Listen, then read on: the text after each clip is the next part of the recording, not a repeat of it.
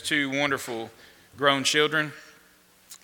He was a missionary in India, in Bombay, India, in the nineteen eighties.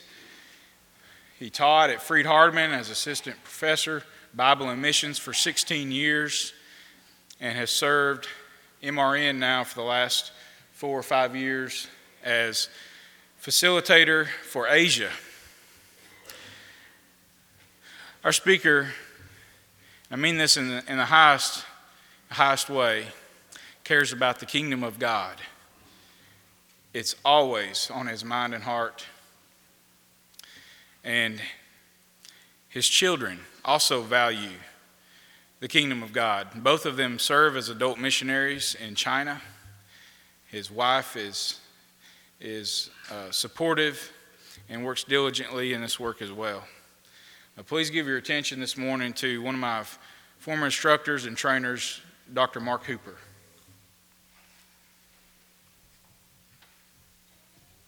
Good morning. Boy, it's good to be here. We are um, very honored to be able to be with the Mount Juliet Church today, and uh, we're excited about our relationship at Missions Resource Network with this congregation. You um, you impress us. You uh, uh, your love for the Lord and, and your commitment to missions is just uh, uh, outstanding and is exemplary. We've um, we've told. A, told uh, the story of the Mount Juliet Church. We've uh, we've related your dedication and your uh, commitment to missions to people down in Texas.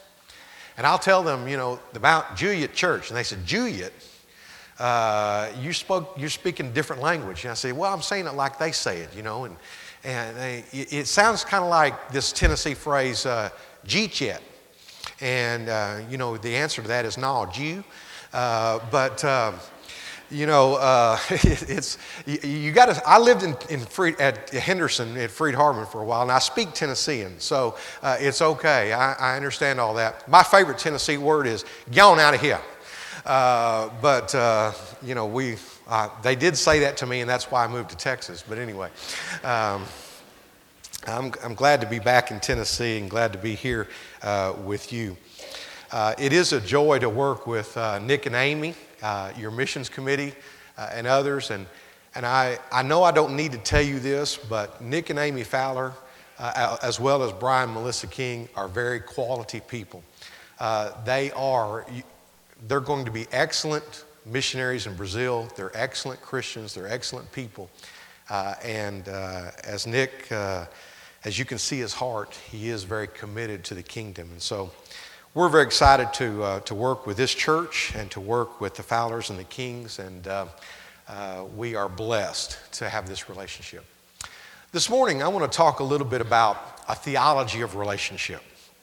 And and as I talk about this, I, I want you to understand what I mean at the very beginning.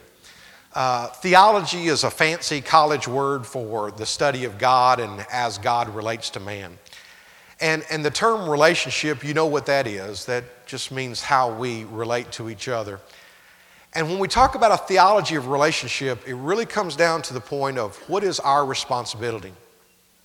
In a few weeks, as Jay mentioned in the first service, uh, you're going to have the opportunity to send out, to commission and send off uh, the Fowlers to Brazil on a mission. And like any stewarding church, you will not just have the responsibility of writing a check and making sure they have enough money to live in Brazil and to carry on this mission. But as a stewarding church, your elders and your missions committee and all of you, as you pray for them, can hold them accountable to what you're sending them to do. You're sending them on a mission, and there should be some accountability. Are they doing what we sent them to do? Uh, are they accomplishing the tasks that they have outlined, that we have outlined together? They are going to be an extension of the Mount Juliet Church. They're going to be your representatives as well as God's representatives to the people in Brazil. Uh, Jay and I both have experience in this, and we know what that's like. We were sent out, my wife and I were sent out to India in the mid nineteen eighties by a church in Memphis. I'm a Texan, but I have actually lived more years of my life in Tennessee. uh, than any other state. Um, I, I don't admit that to a lot of people. I will admit it to you, okay? There's this close bond between Tennessee and Texas. Uh, I went to the Alamo the other day, down in San Antonio, and in that room, they have a flag of all the volunteers that fought at the Alamo, a flag of every state, and the flag of Tennessee has more names next to it. There were more Tennessee volunteers that fought at the Alamo than any other. And if it wasn't for those Tennessee folks, we might have won that sucker. I'm telling you what. Uh, uh, but, you know, uh, but anyway, um, we're, we're very... Um, Uh, we, we were we were sent out by a church in Tennessee, in Memphis. And, and that church, it, this is pre nine eleven days, of course. And, and there were one hundred people, one hundred. This is a church of about two hundred fifty in those days.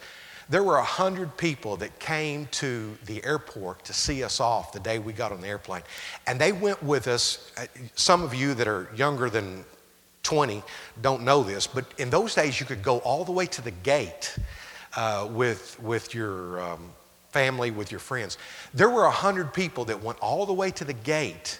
And as we got ready to board that airplane, the elders, we got all together out there in the hall of the Memphis airport, and we had a prayer. And as and as we moved towards the gate with our boarding passes, the, the stewardess lady, the, the airline lady, got all nervous. She said, okay, everybody get in the line, everybody get in the line. And, and, and, she, and I said, they're not all going. Only my wife and I and these two small children are going. She said, well, are you somebody famous? And I said, no, I'm just somebody who's loved. And there were, and of course, tears in their eyes and everything. And as we got on that airplane, and my wife reminded me of this the other day. I didn't remember this, uh, but we were on the airplane in our seats, and one of our friends from church came onto the airplane. She didn't have a ticket. She didn't have a boarding pass.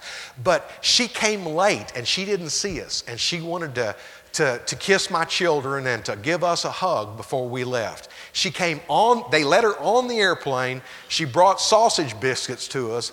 And uh, and, and that's a Tennessee thing, okay. Uh, and and, and uh, hugged our necks and kissed our children and then uh, left. Uh, amazing. The love and the joy that church uh, had for us. Uh, they cared for us in a special way. And I know that's what you're going to do because I know what kind of people you are already. But this morning, as you hold Nick and Amy accountable to what they're going to be doing, and as you hold your other missionaries accountable in Sudan, Sudan and Ukraine and, and God, you know, I can't say all those countries, okay? But anyway, uh, in, in all those places in Central America, and, and you send short-term mission trips, uh, teams down there. Many of you have been to these mission fields. And, and as you hold your missionaries accountable and your, uh, your short-term mission uh, participants accountable to certain things, look back in the mirror. Nick and Amy and all your other missionaries and those that you support can hold you accountable. Can hold you accountable for praying for them, yeah, and for supporting them, yeah, but they can also hold you accountable for the same things you're holding them accountable. See, just because you're a sending church doesn't relieve you from the responsibilities that you have in fulfilling the mission of God as well. And we're going to talk about that as we go along. First of all, I want you to I want to remind you of what mission we're on. You see, when we have a relationship with God, relationship drives redemption. In Genesis chapter three, you remember the story, Adam and Eve, you know, you got that story right. You got that in Bible class, and we are in Bible class, and so, you know, we're going to hope you brought your Bibles because we're going to look at a lot of Scripture in the next few minutes. Um, but in Genesis three, let me just remind you, if you didn't bring your Bible, there it is. But uh, in, in Genesis three, uh, the story of the fall. You know, God placed Adam and Eve in this garden, and he said, you know, everything is here that you need. You don't have to work. You don't have to till the soil. Everything you need is here. And there's even a tree of life, and you can eat of that tree, and you can live forever. Just one condition. I need your obedience. I'm providing everything. I'm making a covenant with you. I will give you everything you need. One condition, your part of the covenant is don't eat of the tree of the knowledge of good and evil. Well, you know the story. Eve was tempted by Satan in the form of a serpent, and she ate. And Adam, bless his heart, in Tennessee you can say something bad about somebody, and say, bless their heart, and it's okay, all right? Um, uh, bless his heart. He was a good husband, did what his wife told him to do, and look what it got him, okay? Um, you know, he did what his wife told him to do. He, she said eat, and he did, and, and they got in trouble. And, and, and as God came to have that relationship with them, God was walking with them in the morning and the evening. And when God came to walk with them that evening, they heard the sound of the Lord God walking in the garden in the cool of the day, and the man and his wife hid themselves. Hid themselves. Why? Because they had sinned from the presence of the Lord God among the trees of the garden. And when the Lord God came, and, and he's, you know, God knew what they had done. And God knew that they were hiding. And God knew what had happened. But he still came and he called out to them and he said, where are you? You see, God, even though they had sinned, even though they t- did what he told them not to do, God still wanted a relationship with them. God still wanted that, that bond with, with man, with Adam and Eve. And he wants it with us. And he wants it with the world. And the rest of the Bible is all about that verse being fulfilled. You see, God came looking for man even when man was in sin. And the rest of the Bible is about that redemption. Where are you? And God is calling us back to him. And, and so Jesus is the fulfillment of that and the culmination of that redemption. But from Genesis three all the way to... to maps, to, to Revelation twenty-two, okay? Uh, from Genesis three to the end of the Bible, the rest of the Bible is all about this. It's about redemption. And so relationship drives redemption, and that's why you're sending folks to different countries of the world. That's why the Fowlers are going to Brazil, because God wants a relationship with those people. God wants a relationship with everyone. And so it brings us to an understanding of what is our identity, what, what really matters in our life.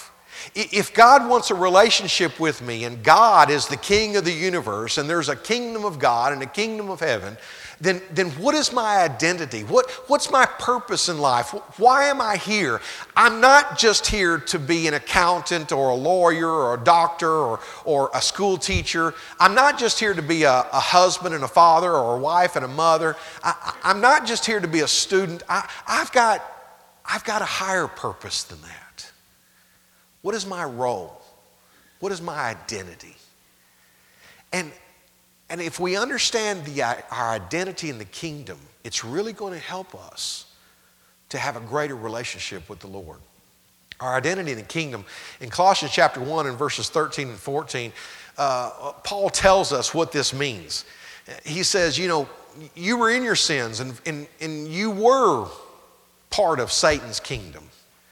But he rescued us from the dominion of darkness and translated us into the kingdom, into the kingdom of his beloved Son, in whom we have redemption, the forgiveness of sins. You see, the redemption part is what brings you out of Satan's kingdom into God's kingdom. And so that redemption brings us back into that relationship with the King. That redemption brings us back into a, a, a covenant relationship. And yesterday when we were talking with the elders and the missions committee and, and, and the Brazil team, the Fowlers and the Kings, we were talking about what it means to have relationship with God in a covenant relationship. When you were baptized into Christ, and many of you have already been baptized, uh, when you were baptized into Christ, you entered into a covenant with God. He promised to give you eternal life through the grace and mercy of, uh, of the blood of Jesus Christ, and you in turn promised to give him your life. Obedience, everything about you belongs to him now. And so that's your identity. Your identity in the kingdom means that you belong to the King. You live in the kingdom of God now. He's translated you from the dominion of darkness into the kingdom of his beloved Son through redemption and forgiveness of sins. So our identity in the kingdom brings responsibility. It means that we must be an obedient disciple. We must be obedient to him. Obedience is very important. It's not that you have to work your way to heaven, as some people thought. Uh, it, it's not that we have to be obedient so we can be saved. You're saved, therefore you need to be obedient. And, and God has already given us grace and mercy. Baptism comes first. And as you obey God, as you continue to mature as His disciple, then you continue to grow in your obedience. When we first become Christians, we really don't understand what it means to be obedient to the Lord.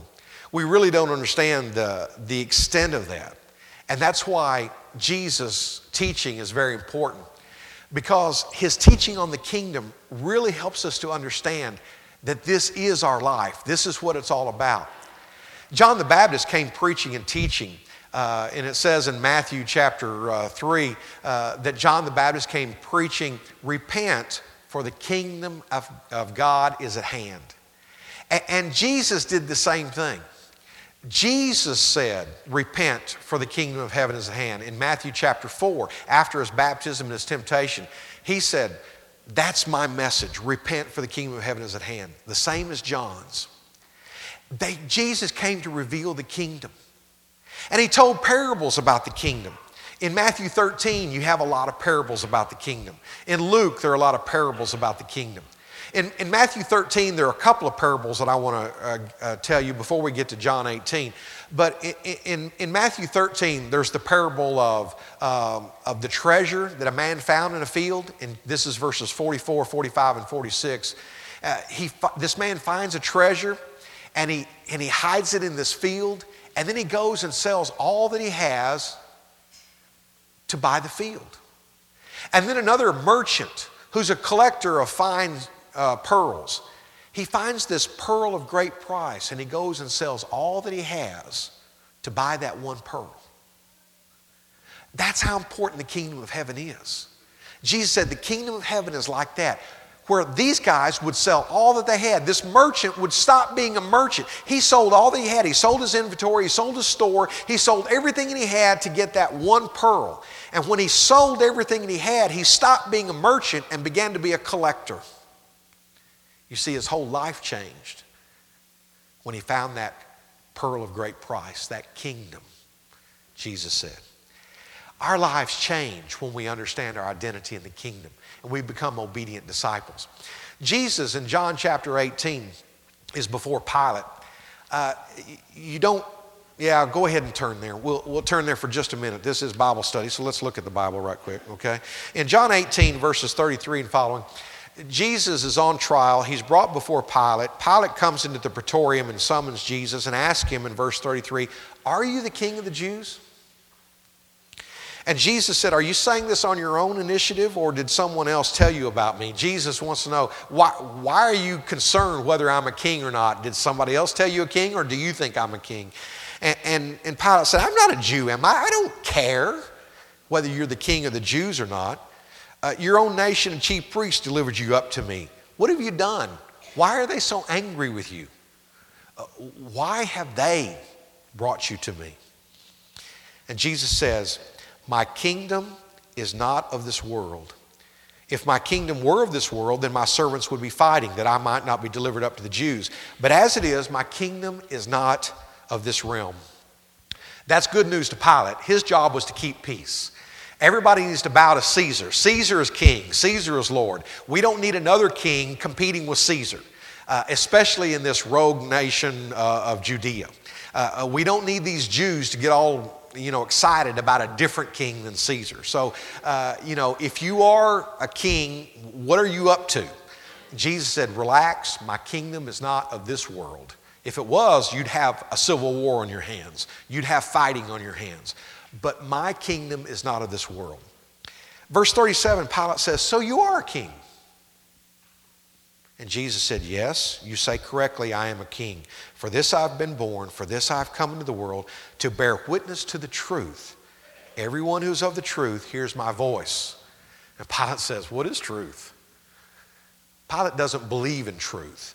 But Jesus says, "If you know that I'm a king, then you know that I bear witness to truth, and you will obey my voice." And so obedience is imperative in our relationship to the king. in our identity in the kingdom, we must be an obedient disciple. We must understand that that's how we have a relationship with God. But this relationship also extends to each other. We also not just have a relationship with God, but we have a relationship to brothers and sisters, to the church. We, we have a relationship in a family atmosphere. Uh, we care for each other. And, and, and with Christianity, with our identity in the kingdom, comes a relationship with other members of the kingdom, uh, with other subjects that bow a knee to the king. And therefore, we have a responsibility to each other. Uh, in, in Acts chapter two and verse forty-two, when the church first began, uh, on the day of Pentecost, uh, about two thousand years ago, Peter preached a sermon. three thousand people responded and were baptized. And it says they devoted themselves to the apostles' teaching, to fellowship, to breaking of bread and prayer.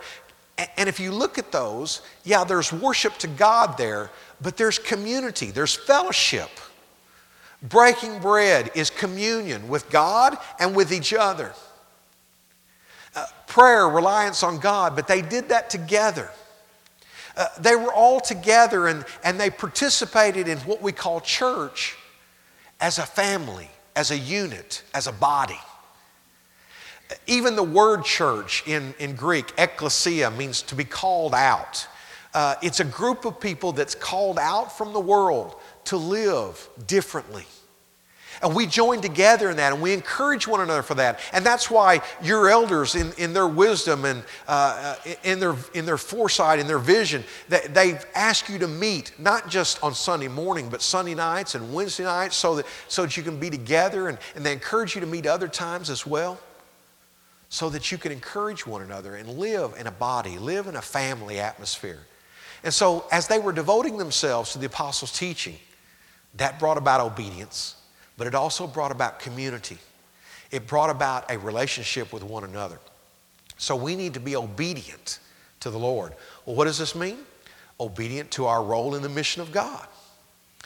You say, well, the Fowlers are doing that. Yeah, but it's not just for the Fowlers. Well, our missionaries in Sudan and in, in Ghana and, and Honduras and, and Ukraine, they're all doing that. Yeah, and it's not just for them.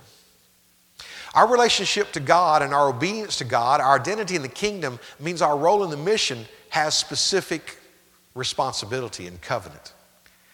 We have a responsibility before God, you and me, the ones that are staying here, that are not getting on the airplane and going to a foreign country. You and I here have a responsibility, just like everyone else, to engage in God's mission, what God is already doing. Remember, it's God's mission, it's not ours. It, it, it's what God is doing already in the world. And folks, I think, you know, the Fowlers and the Kings will tell you as they have visited Brazil that God's already at work. My kids in China will tell you that God is already at work before we got there, uh, before they got there. Uh, when I got to India, God was already preparing people. Um, quick story uh, about what people in the pew can do. We got to India and, you know, we're trying to find contacts, persons of peace that we can start studying with that will lead us to others and that the church might grow. And we get this postcard from a lady in Texas, okay? Uh, she's an elder's wife, and she just sends up a little postcard, and it says, uh, I, I was told that you're missionaries in Bombay, India. I have a World Bible School student named uh, Mary Francis. Would you go visit her? Here's her address. That's it, okay? So I go and visit her. Well, actually, I, I kept the kids on a Saturday and sent my wife, since it was a female. I said, Debbie, you go visit her and, and see what comes of it. Debbie goes down and visits her. She comes back. She said, listen, Mary is excited to study more about the Bible. And she has a mother, she has a sister, and she has a brother. Mark, I want you to go with me. I want, I want us to go together and teach this family. And so we went together, and we took our kids, and we, they didn't have electricity. There were little mice running around in their little two-room house, uh, sweat dripping off my... I still have the Bible I used in Bombay uh, the, because it's it's kind of an heirloom now, but uh, sweat was dripping on there because they didn't have any fans or anything like that. And so we're studying the Bible with this family, and long story short, Mary became a Christian. She was baptized. Her brother became a Christian. Her sister became a Christian. Her mother became a Christian. So all four in that house became Christians. Her, one day when I have some time, ask me about her mother's baptism. Uh, our baptistry was the Arabian Sea. She wanted to be baptized during monsoon. The waves get to be about six feet tall. She'd never been in water in her life. Remember, these are people that, how do they take a bath? Uh, with a bucket and a, uh, and a cloth. She'd never been in water in her life. She was scared. Anyway, I'll tell you about it some other time. But anyway, um, let me say this. It took five of us to baptize her, all right? But anyway, um, uh, we baptized this family, and then they had friends, and they said, we want you to study with our friends. The end of the story is there's been about twenty baptisms because an elder's wife in Monday, Texas, wrote me a postcard, okay? And, and there's churches that began in their homes because of somebody like you that was serious about their identity in the kingdom and their role in the mission of God. And so in Matthew twenty-eight, nineteen to twenty, you know these verses. But I want you to see this again, and I want you to see something that maybe you read very fast. You know, the Lord says, go and make disciples of all nations, okay? The make disciples is the command part. The go for you English majors is a participle, okay? And the baptizing and the teaching is a participle. I knew what a participle was once. All I remember now is it ends in ing. I don't remember anything else. But, but anyway, uh, the, the only command, the only imperative in the Greek in this Great Commission passage is to make disciples. And, and you heard Jay, if you were at first service, talk about being a disciple. If you didn't, you will in a minute uh, in the second service. But being a disciple is, is, is very important. It's a follower. It's a learner. It's one who is obedient to the master. And when he says make disciples of all nations, yeah, we're supposed to baptize them. Disciples, if they become obedient disciples, will be baptized. And then he says teaching them to observe all that I commanded you. Teach them to be obedient.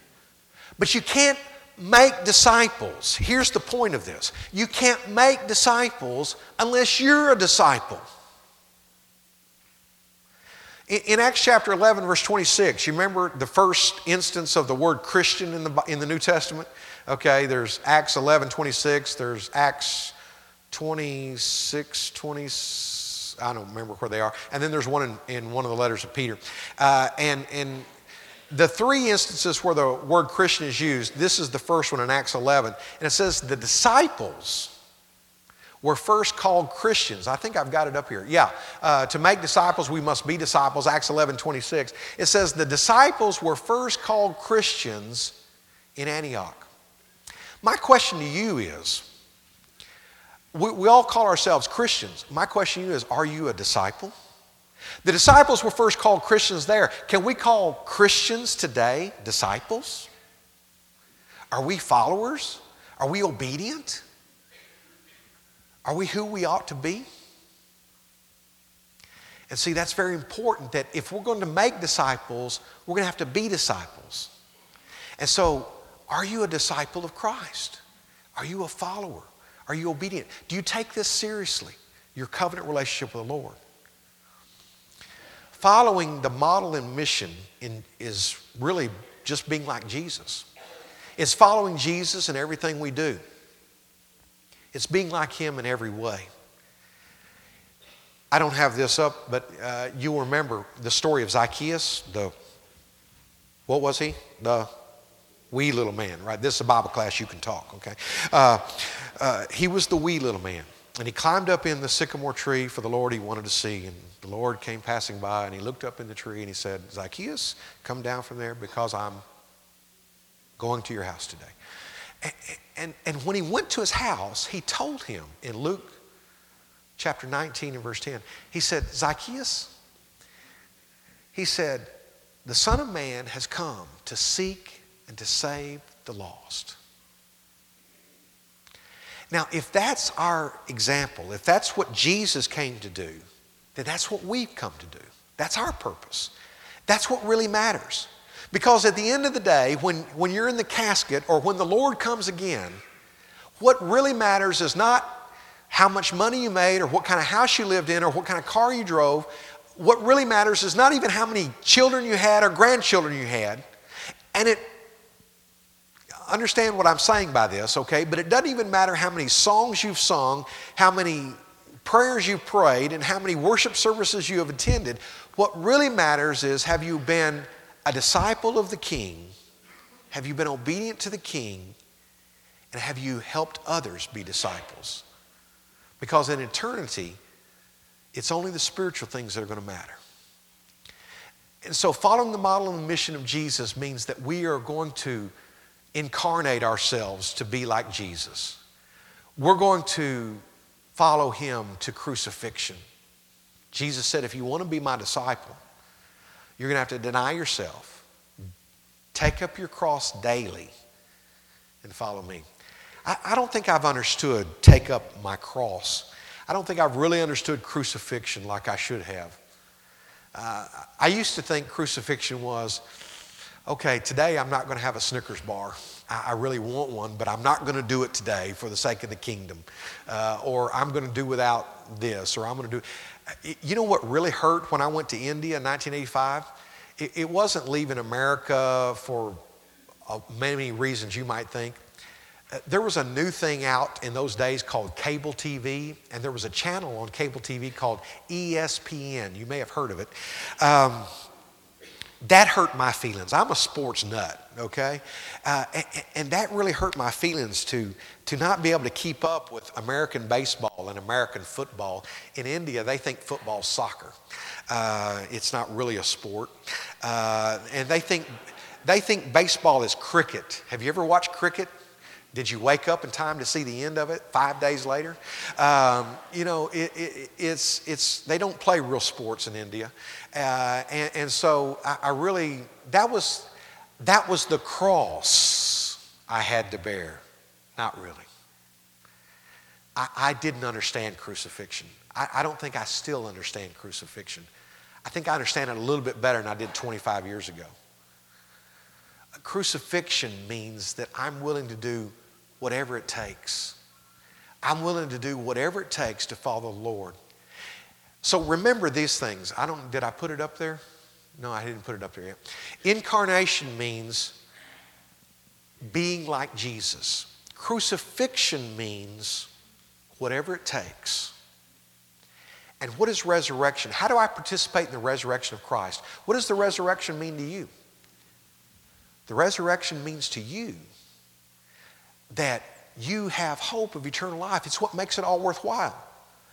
Without resurrection, crucifixion is, is sad, it's depressing, and is it really worth it? I mean, think about Jesus' situation. He died on the cross, and if we end the story there, it's not worth it. It's, it's a sad story. Satan wins. Uh, going back to Genesis three, when, G, when God prophesied to the serpent, to Satan, that you will bruise his heel, but he will crush your head. He's talking about the resurrection. You bruise his heel, he'll have to die on the cross, but he'll crush your head because he won't stay in the tomb. He's going to rise. And, and so there is no good news without resurrection. It's not just the cross. And folks, that's why on my Bible, instead of a cross, I've got an empty tomb, okay, on my Bible. Because there is no good news without the resurrection. Yeah, the cross is important, and I'm not belittling the cross. But when I talk to Muslims, the cross is a symbol of shame. Uh, you know, it's like the hangman's noose. Or in Texas, you know, our favorite thing now is the electric chair, you know. Uh, there's Texas executes more people than anybody else. I was just joking about it. Uh, you know, we don't brag about, well, you know, my great-grandpappy, you know, he was a cattle rustler and he was hung by hangman's noose. And when I see that hangman's noose, I just think, boy, I love my great-grandpappy, you know. I just, I'm so, I love that hangman's noose because it reminds me of him. No, we don't say that. Uh, that's shameful. Your great-grandfather died because he was a cattle rustler, like a criminal? Uh, died in an electric chair? We don't brag about that. Well, the Muslims and others will say, you're bragging that your Savior died on a cross? Are you crazy? But you see, it is good news because what happened after the cross was resurrection. And, and it's good news for you that when you deny yourself, take up your cross, it's all worthwhile because there's resurrection for you too. Resurrection now and resurrection later. Jesus says, I came to give you life and give it abundantly. I am the way, the truth, and the life. You were dead in your sins, but now you're alive in Christ. Jesus gives you life now. He gives you purpose. He gives you fulfillment. He gives you joy in your life now. There's only joy in living Jesus Christ's life. There's only joy in living with Him. And then there's eternal life after that. And so if you put next to incarnation being Jesus, and you put next to crucifixion, whatever it takes, I'll do it to follow Jesus, then you put next to resurrection, it makes it all worthwhile. Okay? It makes it all worthwhile. That's what resurrection does. It gives us hope. It gives us confidence. And, and the only reason the Fowlers will go and leave family behind here at this church and in other places, the only reason the Kings will go and leave family behind and take their uh, the, the grandson and, and go to a foreign country is because of resurrection, because of redemption, because it makes it all worthwhile. Yeah, there's going to be pain. There's going to be sorrow. There's going to be frustration. You experience it right here, but it makes it all worthwhile because of resurrection. And so when we see what Christianity is really about, it's not just holding them accountable when they go to Brazil or all the other missionaries and mission points you have. It's God holding us accountable. It's God holding me accountable for incarnation, crucifixion, and resurrection. He's holding me accountable to be a disciple. He's holding me accountable to be obedient. Have I been Jesus to the people in this community in Wilson County? Have I shown crucifixion to my friends? Have I shown them that I'll do whatever it takes to serve God? Have I shown them the confidence and the joy and the hope that resurrection gives me? That's a transformed life. You see, I don't have to be worried about, okay, cancer and, and, and, and things that might happen and stuff like that to my life in sickness or in accidents and things. Yeah, I don't want those things to happen, but if they do, I can face it with confidence because I'm a Christian and I know to whom I belong and I know where I'm going. You see, the resurrection changes everything. It transforms our lives so that we can live the way God wants us to live right here or in a foreign country and take others with us as obedient disciples of Jesus. So what is a theology of relationship? A theology of relationship defines our relationship with God. It defines our relationship with God in that we are His disciples, that we are obedient to Him, and that we have our identity in the kingdom. It also tells us that our relationship with the church is different. And you know what? It even redefines church. I know a lot of people in the Bible Belt from Tennessee, Arkansas, Alabama, North Mississippi, into Texas and Oklahoma. In the Bible Belt, I think sometimes in the Church of Christ, we really don't understand what church is about. We think church might be, some people that are really in the dark ages might think it's a building. Okay, we know it's not a building, all right? But what is church? Is it a building? No. Some people might think, well, it's worship service. We even say it like that. Where are you going? I'm going to church. No, you're not. You're going to service. You're going to worship. You're not going to church. How can you go to, to church if you are church? Okay? Uh, we're not going to church. We're going to a service of the church. We're going to a worship service. But if you really understand what church is, it's not a worship service. That's just part of what a church does. It's not who a church is, okay? And so we need to redefine what church really means. What does church really mean? It means obedient disciples, worshiping God, following God, reaching out to others with God through Jesus Christ. That's what church is. It's incarnation, crucifixion, and resurrection. It's obedient discipleship. So our relationship with the church is redefined, and our relationship with the lost. Folks, if you really understand the theology of relationship and what God wants in this world, if we really understand redemption and God's mission on this planet, then when you go to that grocery store and you're standing in line and, and, and the guy in front of you gets angry with the checkout lady at Walmart, and you come in after that, you understand that she's having a bad day, and it's not just a matter of whether she smiles at you or not, it's a matter that she has a soul and that she is going to spend eternity in either heaven or hell, that transforms the way that you talk to her. And you say something to her, spiritually in nature. You know, I know you're having a bad day, but remember, God loves you. You say, well, that sounds cheesy. But, you know, it reminds people that you're a believer and that there is a God that cares about them. When somebody says, well, you know, uh, how, how's your day going? Well, you answer, you know, God has blessed me with a good day. It reminds people that you believe in God. And it shows them that you care about them as well. You see, it makes us think differently about people around us when we understand our relationship with God and God's relationship, or God's desire to have a relationship with every person. We see them as souls and not as just fleshly, worldly people. The way we talk to people becomes different. And people see that difference in us.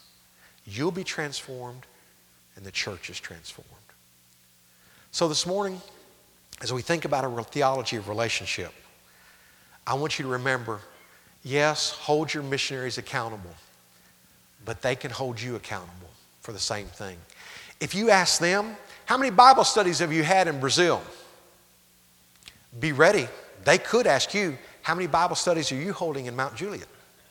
They can ask you that. Why are you holding them to a higher standard than you? If you ask them, uh, have you found anybody that's really interested in the Lord? And Nick and Amy write back and say, yeah, we found three people this week that are interested in further study. Be prepared. They could ask you, how many people have you found interested in the Lord this week? You say, well, that's not my job. What? Are you a Christian? Yeah, it's your job. It's my job. It's all of our jobs, because we have a relationship with the Savior. Let's pray together. Father, thank you for bringing us back into a relationship with you. Thank you for loving us and blessing us so richly. Thank you for the mercy and the grace that comes through Jesus. Father, thank you that you made that sacrifice for us. Father, we come before you with humble hearts and bowed knees and, and praise on our lips, because you have loved us so much when we were unlovable. And you have regarded us as, as valuable when we were not. And Father, we pray that even though we can't live up to, um, to that value, to that righteousness that you call us, that you have made us righteous and that you have made us valuable. And we honor you and we thank you for that. And Father, we want to share that, that feeling of worth and value and righteousness with others. And as you have made us to be your children, we know you desire all people to be your children. Father, help us to be Jesus. Help us to do whatever it takes. Help us to, to be changed with the confidence of the resurrection to reach out to others. Father, help others to see you living in us. We pray for greater obedience. We pray for uh, us to be able to reach our lost friends. And we pray that we can have influence in this community, in Brazil, Honduras, Ghana, Ukraine, and the many other communities in which we're involved. We pray that we can be a light to those places in darkness, to those lives in darkness. Father, empower us through your strength and your Holy Spirit. Give us your wisdom. Give us your understanding. And we pray for your strength as we try to be the disciples you want us to be. And it's through Jesus we pray. Amen. Thank you for letting us be here today, and we're enjoying our time with you. You're dismissed.